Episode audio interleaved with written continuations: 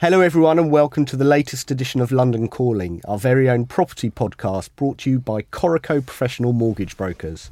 My name is Andrew Montlake, you can call me Monty, and I shall be your host to guide you through and investigate the very latest in the world of mortgages, property, and the general financial world. This is London Calling.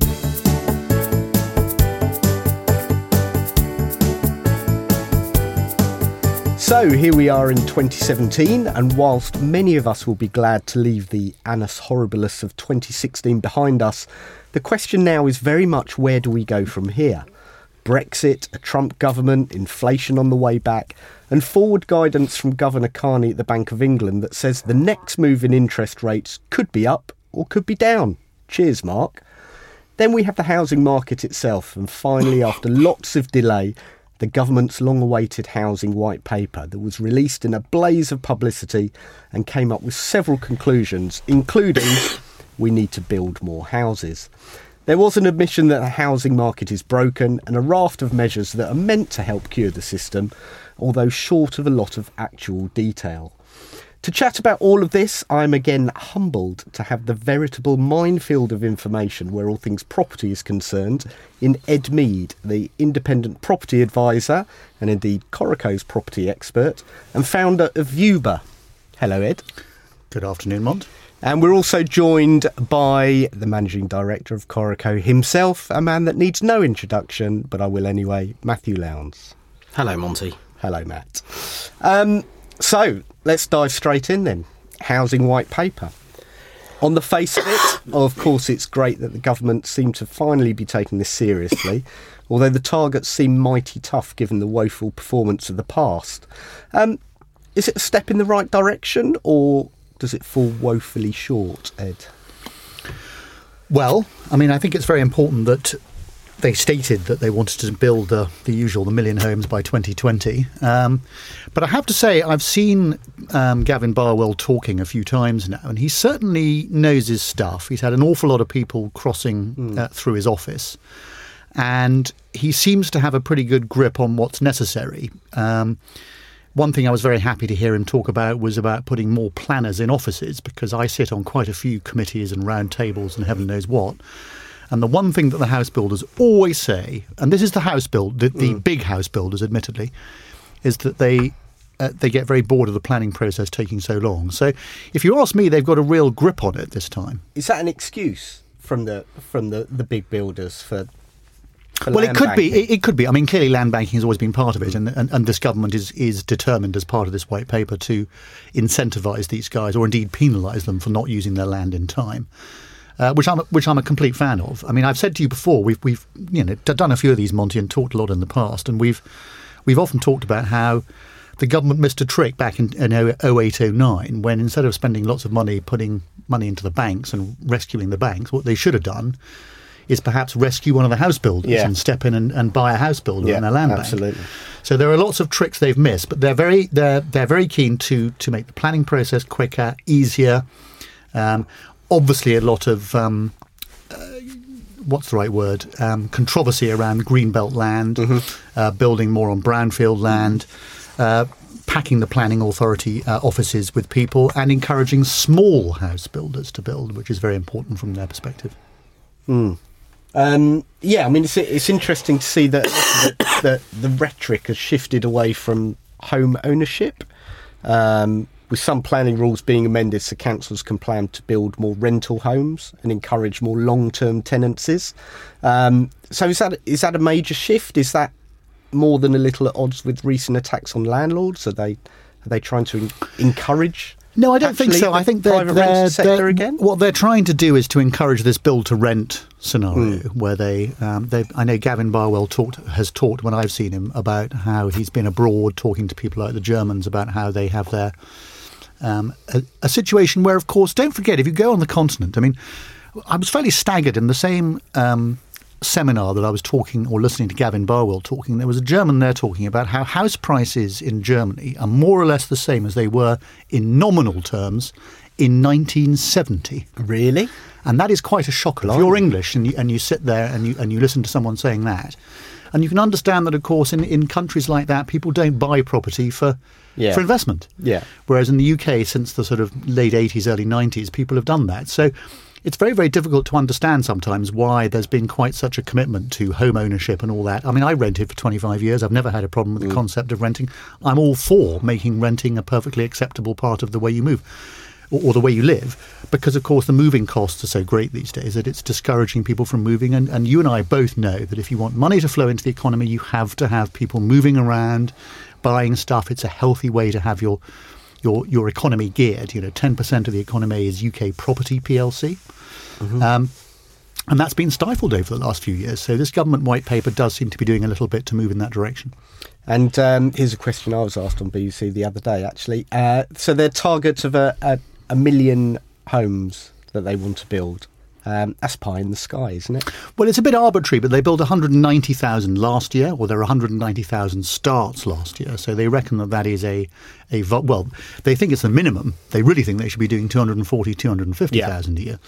Um, but given that they've done 190, uh, 190 last year, and if you look back historically, they've done more than that in the past. Admittedly, that's when local authorities w- were building, which they're not at the moment.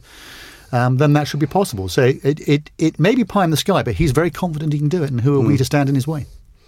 And um, so they, they sort of watered down the, the bits about building on greenbelt land. If I if I read that correctly, there was a, there was a big furore about it. First of all, that they were going to release swathes of. Well, I would ignore that. Actually, I would ignore that a little bit because there never was a danger of huge swathes of green mm. belt being. I mean, there is an, an, an argument to suggest that an awful lot of the green belt which would be built on is currently very intensively farmed and is not necessarily there for as an area. Everyone imagines when you talk about green belt that it's going to be lovely, long, sweeping view Yeah. towards the mountains, but it's just not like that. So, I think you'll find that the land will come under scrutiny for use for expansion and fill in. Is stuff that would, that would otherwise not be open to the public. So, I don't think that's as big a furore as you might expect. And there was another um, another part of the white paper which um, tries to deal with the whole problem of older people who want to downsize and, and the incentives uh, for older people to sell big family homes and, and plans for more sheltered housing schemes. Um, is that I didn't see too much detail in how they're going to do that, but Well, it's because they can't, other than encouraging people to do it. You can't you can't turn around to someone who spent their entire life paying for their house and then saying, right, you've got to move out. You know, otherwise, given that we're all not exactly spring chickens here, we'd all be facing much Speak the same sort of thing. so uh, I think the answer is they'd love to encourage people to do that and to think about it. And they may well, Gavin Barwell, when I last saw him, did talk about um, some kind of stamp duty holiday or stamp duty uh, diminution. Well, that's the that that's the obvious. Well, it's the only it? thing, Yeah. really, I think that they can do with that, yeah. Yeah. Matt, any thoughts on any of that? Not especially. um, no, I just. Uh, I've, I've, I think I've I've heard, uh, not Ed, but in terms of the rhetoric that comes out about these house building things, you know, I, I did civil engineering at university in '97, and I've been here. I, I left in '97, and I've been hearing the same thing over and over and over again. Um, we have only built on about six percent of England, so this idea that you couldn't just fill in between the rest and the M25, I think would I don't think would affect anybody. But if you're going to do this, is the infrastructure coming? Yeah. So it's all well and good building these houses, but are you going to build the schools, the, the infrastructure, Well, that's a the very good point. Mm. So, Very, very so these are the things that, all, as somebody that studies civil engineering at university, you know, it's all well and good putting houses up, but. How the people are going to get into town? Where, what's the jobs they're going to? Have you put enough Mm. schools in? Because you know there's not enough GP places, all this kind of stuff. So Yeah. you know, I think I read the other week. I'm sure there were only something like thirty thousand completions in London last year, or something crazily low. Right, something crazily low. So Yep. if you're thinking about actually these numbers, they might well hit the million target, but Well, there is an argument to suggest that rather than, of course, uh, rather than necessarily uh, worrying about the infrastructure, is to build where there is already infrastructure. And there's been a lot of argument about whether you should be taking Yeah. building to places where there are already lots of jobs, rather than thinking about building and then expecting the jobs to come. Hmm. So that would buy into what Matt's just saying. Building the whole new town.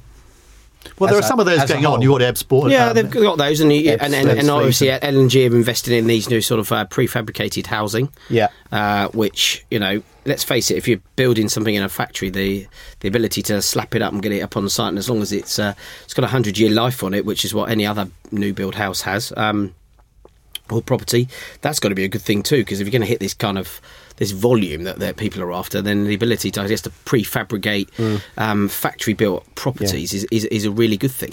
Well, bearing in mind that 80% of London's housing stock was built before 18, before 1920, pardon me, then your 100 year rule means we might all be seeing quite a lot of falling down buildings quite soon. But anyway, Yeah, well, mine's already starting to fall down, but that's a whole other subject. Um, so uh, let's look at the, the stamp duty changes as a, as a whole. Do you think that was a, a massive error by the by the then chancellor? Well, the trouble is, again, talking. I mean, I personally think it was, and I think we've we, again we've talked about this before, but uh, it's no secret that the London property market is unique in that people move to more expensive and better locations because they want to, not because they need to. Yeah. So the market tends to get pulled from the top up. So if you're living in your one bedroom flat in Balham, you want to get a two bedroom flat in Battersea because it's a nicer area to live and, and you want to be able to tell your mates you've done that. And when you, um, especially given the sort of slightly macho nature of the of the particularly London housing market, if you live in Fulham and you, you get a big bonus, you want to be able to go and show your mates that you're living in Seymour Walk in SW3, SW10. So if you choke off that bit of the market, it's all very well turning around and saying, oh, well, those are only wealthy people, who cares about them from a voting perspective? But you then stop people moving up the chain. And we've now had two or three years, well, more than that, several years of that stopping. And that market is, I think, volumes for properties at over 3 million quid are about 70% down in the last three years. Um, the problem is, of course, that the government isn't going to do anything about it until the stamp duty take starts to come down. They Yeah. just don't, they only see it in fiduciary terms. So they're looking at it. And of course, at the moment, it's still skewed by the rush to beat the 3% surcharge. Uh, back at the tail end of last year. So the figures still look like they're going up, or even though the underlying figure, if you take that 3% Right, out, that's is coming down. yeah. So so it'll need two or three quarters of that coming Yeah. down before the government will think about it. I think they'll be forced to. And when Gavin Barwell was asked that last week at the meeting I was in, he absolutely sidestepped it and turned around and said, That's one for Phil Hammond. Called him Phil, by the way, so they're obviously quite close. But he said, That's one for Phil. So I think it has to change. Um, and I think it will change. I just think that the financial imperatives at the moment are greater than the uh, political imperative. Very interesting. Um, so, uh, uh, what about the housing market as a whole in, in 2017? Should I should I be a buyer or a seller? Well, I think it depends where you are. I mean, I've got a friend of mine who's very lucky, who's just come back from his highly paid job in California and has a lot of money to spend. And he's been out looking at, at properties where he's being told he is literally being told he can he can buy them for almost fifty percent of what they would have been bought for Really? three or four years ago. Now, whether the people will actually sell them for those figures Yeah, is another course, is another thing entirely. But uh, and and that is obviously right at the top end of the market. So that end of the market, if you have to sell, so once you're over three four million pounds, if you have to sell, you're going to have to take a big hit. Then again, it depends what you're buying. Mont, of course, people forget they're buying and selling in the same market, course, but nevertheless, um, the same applies to going to the country or wherever you are. It's not just London. It's a, it's a, it's about the empirical amount you're paying. Once you get up to those sort of levels, the stamp duty is a big disincentive. And for a lot of people coming over, if the stamp duty they're paying on their property is going to pay for five years of renting that property, why would anybody buy with all the aggro that goes with it and the uncertainty at the moment? So the super prime and the prime rental market has been going up very strongly. Sales market hasn't. I think for everybody else, it's it's a long last time for people who li- who live outside London and the southeast to start celebrating. But even the best forecast, even the most um, accurate forecasters from the last few years are still not forecasting much more than 20% growth over the next five years. No. So, bearing in mind that it wasn't that long ago when people expected, in inverted commas, to see 20% in one year, five years is, is whilst not normal, it's not really enough to pack your bags and go and buy lots and lots of property. So, what would you say this year? So, uh, I think we've said two percent overall. I think. Well, I think in London you'll be year. very lucky to see anything, and I think Yeah, overall in in the London, country you'll see. different, yeah. In, in in the country, I think it'll be positive. I think it'll be a bit more than that, to be honest Yeah. with you, because I think there are so many transactions that are taking place outside London that uh, that will skew the figures to be more than two percent. I think the rises when you go to places like East Anglia, the Northwest, places that have historically slumbered are now coming up, and they will they will form a much bigger part of the transaction pack, and therefore mean that your the the rises are likely to be a bit more than two percent. I think.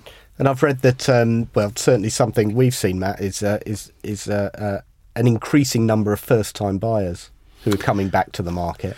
Yeah, well, the figures from the agents say that about a third of all their inquiries now from first-time buyers, which is up a lot. That's right. That's really Um, encouraging. and that's very encouraging. And uh, Yeah. I I'm probably right in saying that you guys quite like first-time buyers. We do like first time buyers. Yeah. Um, we like first time buyers a lot. Um, we like people helping people onto the property market and and uh, and, and and they're the, the people who who who need advice. and Everyone value needs it. advice. I guess most. But uh, I guess yeah, they they they value it. Um, do you think those first time buyers are, are, are winning where the the the landlord changes? have, um, Yes, I do. I definitely think they do. I think there is, uh, and it's increasingly obvious that people aren't buying to rent. Um, and certainly my contacts within the government tell me that that was a very political stance they Yeah. took. They deliberately wanted Yeah. to try and stop the fall away in um, home ownership. Um, but I think it's a pretty skewed way of doing it. I really do. But it does seem to have affected the the market to an extent that first time buyers are back thinking, well, actually, we've we've got a chance. So we'll have to wait and see what happens with prices for that. Very good. Just a reminder that you're listening to London Calling, the property podcast from Coreco Professional Mortgage Brokers. Um, right, Ed, Viewber. Yes. I'm fascinated, and I'm sure everyone listening is fascinated to know a little bit about uh, a little bit more about it. Do you want to? Um, well, very briefly, it's a, it's just a simple service that's designed to help uh, anyone in the property industry, estate agents, lettings agents, property managers, do more with what they've got. Um, so many brands these days are worried about what's coming down the line in terms of online estate agents and all this sort of thing. And a lot of people have uh, 80% of the businesses in, in the estate agency businesses in this country are one to three offices, and they have quite powerful brands, some of them, mm-hmm. but they struggle to service areas that are a long way away. So we've developed a network of local people, they're vetted. CRB check or DBS checks they're called now, two-way one-pound bank transfers, etc., etc., driving license. These are people who make themselves available to, to do viewings for people who can't get to them. So, Right, okay. So if, if you're an estate agent and you want to, get, you've got a property half an hour away, you don't want to have a negotiator out of the office for two hours. You can book a viewing through us online. It's all very mm. simple, and we just get a local person to go and do the viewing for you. So, and those people are rated on the feedback they give from the viewing or the open Yeah. house. Um, they're encouraged to familiarise mm. with the, themselves with the property before they go. But they are. It's a very simple service designed to just help estate agents do more with what they've got. Mm. So they become sort of like the local property experts in that. Not quite. They don't. That's that's a very very good point, and they're they're they're, they're not trying to be estate agents. These are just viewing people Right, just for opening okay. the door. They're just providing a service. In an ideal world, an hmm. estate agent's negotiator will go along and open the place up. But there are an awful lot of asset managers, for instance, who manage properties all over the country, hmm. and they end up having to pay people to go miles to go and open to go and check these things. If you've got someone local who can just walk round the corner and check it up, hmm. why wouldn't you use a service like that? It's been going about nine months, and it's very very busy. We've got a huge number of Yeah. Over 2,000 people on, on Wow, you know, people really? all over the country. There are no holes That's nationwide fantastic. and uh, an awful lot, 65 customers now, some of whom are some of the big national companies. Yeah. Uh, and growing very fast. So it's a naturally conservative industry. The, the, the, the property business, I never realised, Lon, until I got out of it, quite how conservative it is. But um, in terms of technology solutions coming down So the it's ripe for a bit of disruption. Well, it's certainly right for disruption, but I just think people need to be embracing that disruption and doing giving it a bit of it themselves. You know, the hmm. estate agents have they can't bury their head in the sands and carry on the way they've been going. I mean, my old company, which I'm happy to say I'm still a shareholder in at Douglas and Gordon, they've just opened a virtual office in Streatham, so they've got a local property expert there. Yeah. Um, and the marketing's done centrally, so yeah, there's there's a lot of change coming down the line. I've been. So there's no need for the bricks and mortar operation. That, that, so do you think you'll end up with more sort of super branches rather than I think you'll end up with more spoken hub, as they Okay. like to call it. You know, But like a Metro Bank hub. has a big thing which attracts people in from a wider area. Yeah, I, I don't think it signals the end of, of, of bricks and No. mortar, but but I think one's got to understand that the current um, millennials coming through, who are now what in their sort of mid to late twenties, when they become the predominant house buying or property buying public, and indeed mortgage application Yep. types, they, these guys do not want to spend hours on the Nope. telephone. They're used to doing everything on WhatsApp Yep. you know, on their on their smartphone. So one ha- the the entire industry is going to have to develop to take account of how these people want to do business.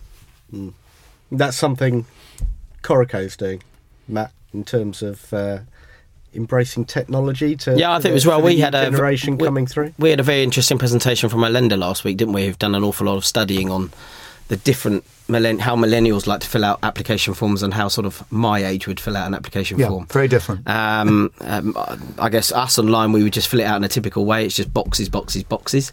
Uh, but as somebody that's a millennial would fill it out much more like a, a WhatsApp kind of application, something that's almost feels interactive and talking to you. So yeah, I mean, there's there's a lot of work to be done on the, on the demographic of the individual. You can't. There's the one size fits all is definitely not going to be. You can provide the same advice, but I guess it's the way that you communicate and the way you deliver it is, is, is something. Well, I to think one of the differences with what you guys do, of, of course, what what you as brokers do is give is give expert advice to an individual, and th- they are your client. You know, they're, they're the people you look after. Mm-hmm. Estate agents, for a very very long time, have considered that the person who's selling the property and paying their fees is their client, and, and buyers are just there to be sort of not put up with is completely the wrong word, but you know, you expect buyers to come along and the service you're being paid for is. But the, the big difference seems to be that, that consumers are now the buyers. That they're the people. If you don't service them and you don't Build the make them come on board, exactly, you don't build the relationship with them, they ain't going to come on board. Hmm. And I think that's a big shift. And I think there's where the communication differences come in and the expectations between, as you say, the form filling for for us and them are incredibly different. And I think that, uh, I mean, the other thing is with one of the reasons for Viewber is it, it, it is extraordinary. If you try and get a viewing on a property at a weekend or an evening, how difficult it can be sometimes to get that viewing. And in the old days, when I first started as an agent, which admittedly was in the 70s, it's uh, quite a long time ago, if someone didn't. 1970s. You could almost check out how serious someone was by saying, "Well, look, I'm afraid I can't do it on Saturday afternoon." You wouldn't, hmm. you wouldn't add because I'm Yeah. watching the rugby and I don't want to do it. You would say, "But could you do it on Tuesday afternoon at three o'clock?" And if they were hmm. serious, they would. Hmm. Nowadays, people really expect that. And if you don't do the viewing when they say, so if, if someone says, I want to do the viewing tomorrow evening at seven o'clock, and you say, well, actually, I'm afraid I can't do that, that person will go home and in their inbox the following morning from Rightmove, Zoopla, on the market, whoever it is, there'll be half a dozen new properties and they'll completely lose interest in the one they haven't seen and they'll just move on to the ones that are put in front of them. Yeah. So everything moves so fast, you have to be able to react to these things, and I think that's a big difference. And and and unless the industry uh, adapts to reflect that, I think it will it will find it very difficult. and that's where prop tech is is really coming into its own. Well, there are some the very clever yeah. bits of tech out there in terms of uh, booking of viewings online, for instance. There are some companies, Apply.property, people like that, who will put a widget on your website and, and when you when you look at it on Rightmove or on the market, whatever it is, and you, you, you, you just click book a viewing, the diary of the office comes up and you can just click it, you can just put a viewing straight into it and you know it's done. And then when you go and see it, you can also make an offer online, you can close it out online. Mm. You know, everything is moving that way. People don't want to have to spend hours chasing you on the telephone. Very different. There are a couple of other headline topics at the moment. Obviously, one of them is Brexit. Um, boring. It is boring, I know, but um, is that still having an effect? Do you think Project Fear will ultimately be proved right? No, I don't think it will. I think it's been pretty much discounted. It moved from buyer fear at the tail end of last year, and it's now seller fear. So, from an estate agent's point of view, seller fear is quite a good thing because Yeah, if sellers get so, yeah. a bit frightened, they're going to sell and move on. So, Yeah. I don't think it's nearly as much of a concern as it was. Is that affecting South Kensington with all the Frenchies selling up? Well, don't forget, for a lot of them, they, they, they won't be selling up and going home because the exchange rate's gone so far against them. So they, they, they may have made enough money to, to enjoy doing it in reverse. I think they'll probably be a bit more worried if Marine Le Pen wins in No, yeah, a true. few weeks' time. That'll be much more of a reason for them to sell and put their money back in yeah, francs. absolutely. Um, but I don't think it's talked about in the same way. But don't forget that the, the Brexit isn't going to have an effect until until we're out. Yeah, So everything that's going on at the moment is still two years premature. Really, we've still got a long time to wait. So, um, and frankly, I haven't got the energy to look No, two years I. ahead for the time being. No. Um, I've got here Trump question mark. Well, again, it, it just becomes more of a. I mean, uh, there have been a lot of headline writers, particularly over the weekend, talking about how it might be a really good thing for the, for the London market, in, in that people want to. Can you imagine people thinking about a safe haven? Normally, it's what we talk about coming from dodgy countries to people who want to place money in the UK to keep it safe. People coming from the US to stay safe? I don't think so somehow. But uh, the exchange rate is very, very tempting for a lot of people. I mean, the aforementioned friend of mine who just come back from California has had a 20% uplift in what he was what he had already, purely from the currency. I mean, you know, why, Yeah. why wouldn't you enjoy that? And uh, we've seen that uh, one of the help to buy schemes has come to an end. Um, as a market, do you think the market has become addicted to schemes like that, or or is it in a in a position now where it can be weaned off that type of government support? I'm Is fairly it, sure it, it can be weaned off it. I mean, you know, the, I think it's still a good thing to have it on the new build side Mm. to continue to to try and help people buy new build, to encourage people to build new homes. Mm. That that helps. But I think at a time when um, an awful lot of older people, the bank of mum and dad, for want of a better expression, have got a lot of money stashed away which they can't use, and interest rates are still very low. And I mean, I'll be interested to ask you some questions in a minute on mortgages and whether they're easy to get or not, because of course people know more int- mortgages are very cheap. But my received wisdom and what I hear from people is that they're more difficult than ever to get. So, you know, you, you would have thought in terms of the help to buy schemes when, when the bank of mum and dad and people who've got money have perhaps been stashing it a bit, so therefore can help out more, and interest rates are low, perhaps the time to wean people off it is now. Yeah, I mean, we we've definitely seen that actually. Although the the help to buy scheme's gone, a lot of the lenders have, have come out and said, okay, although the guarantee scheme is gone, we're still here with ninety five percent rates.